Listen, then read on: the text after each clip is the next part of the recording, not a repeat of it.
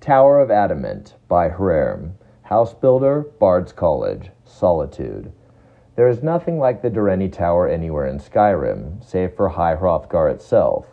Unlike the Great Mountain, which is a thing of nature, the tower is a structure, but one not constructed by men or mer, if the legends speak true, but by the Aedra themselves.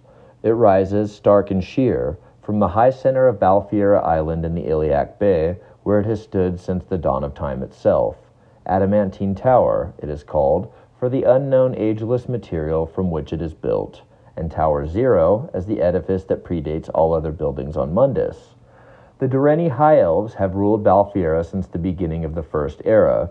In common parlance, the tower bears their name, though they can claim only the construction of the more recent keep that clusters around the tower's base. Who is responsible for delving the catacombs beneath the keep is a matter of debate with no definitive consensus. I have not consulted with the High Elves of Alinor. Who has? But the noble Croadin Eldin Antiquariat of the Direnni deigned to answer a few questions. According to him, the tower was erected in the Dawn era when the gods met to decide the fate of Mundus. At its apex, Auri-El, the great god of the Aldmeri, slew the trickster Lorkhan, impaled his heart on an arrow, and launched it across the world. The heart merely laughed and lived on.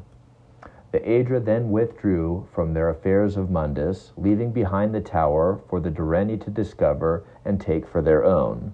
What secrets did they find there? What have they concealed there to this day?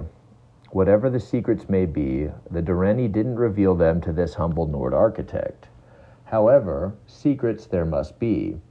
For I took sight and angle measurements of the Direnni tower from the eight points of the compass, according to my calculations, and given the known characteristics of all available materials, building an edifice of its proportions should not be possible.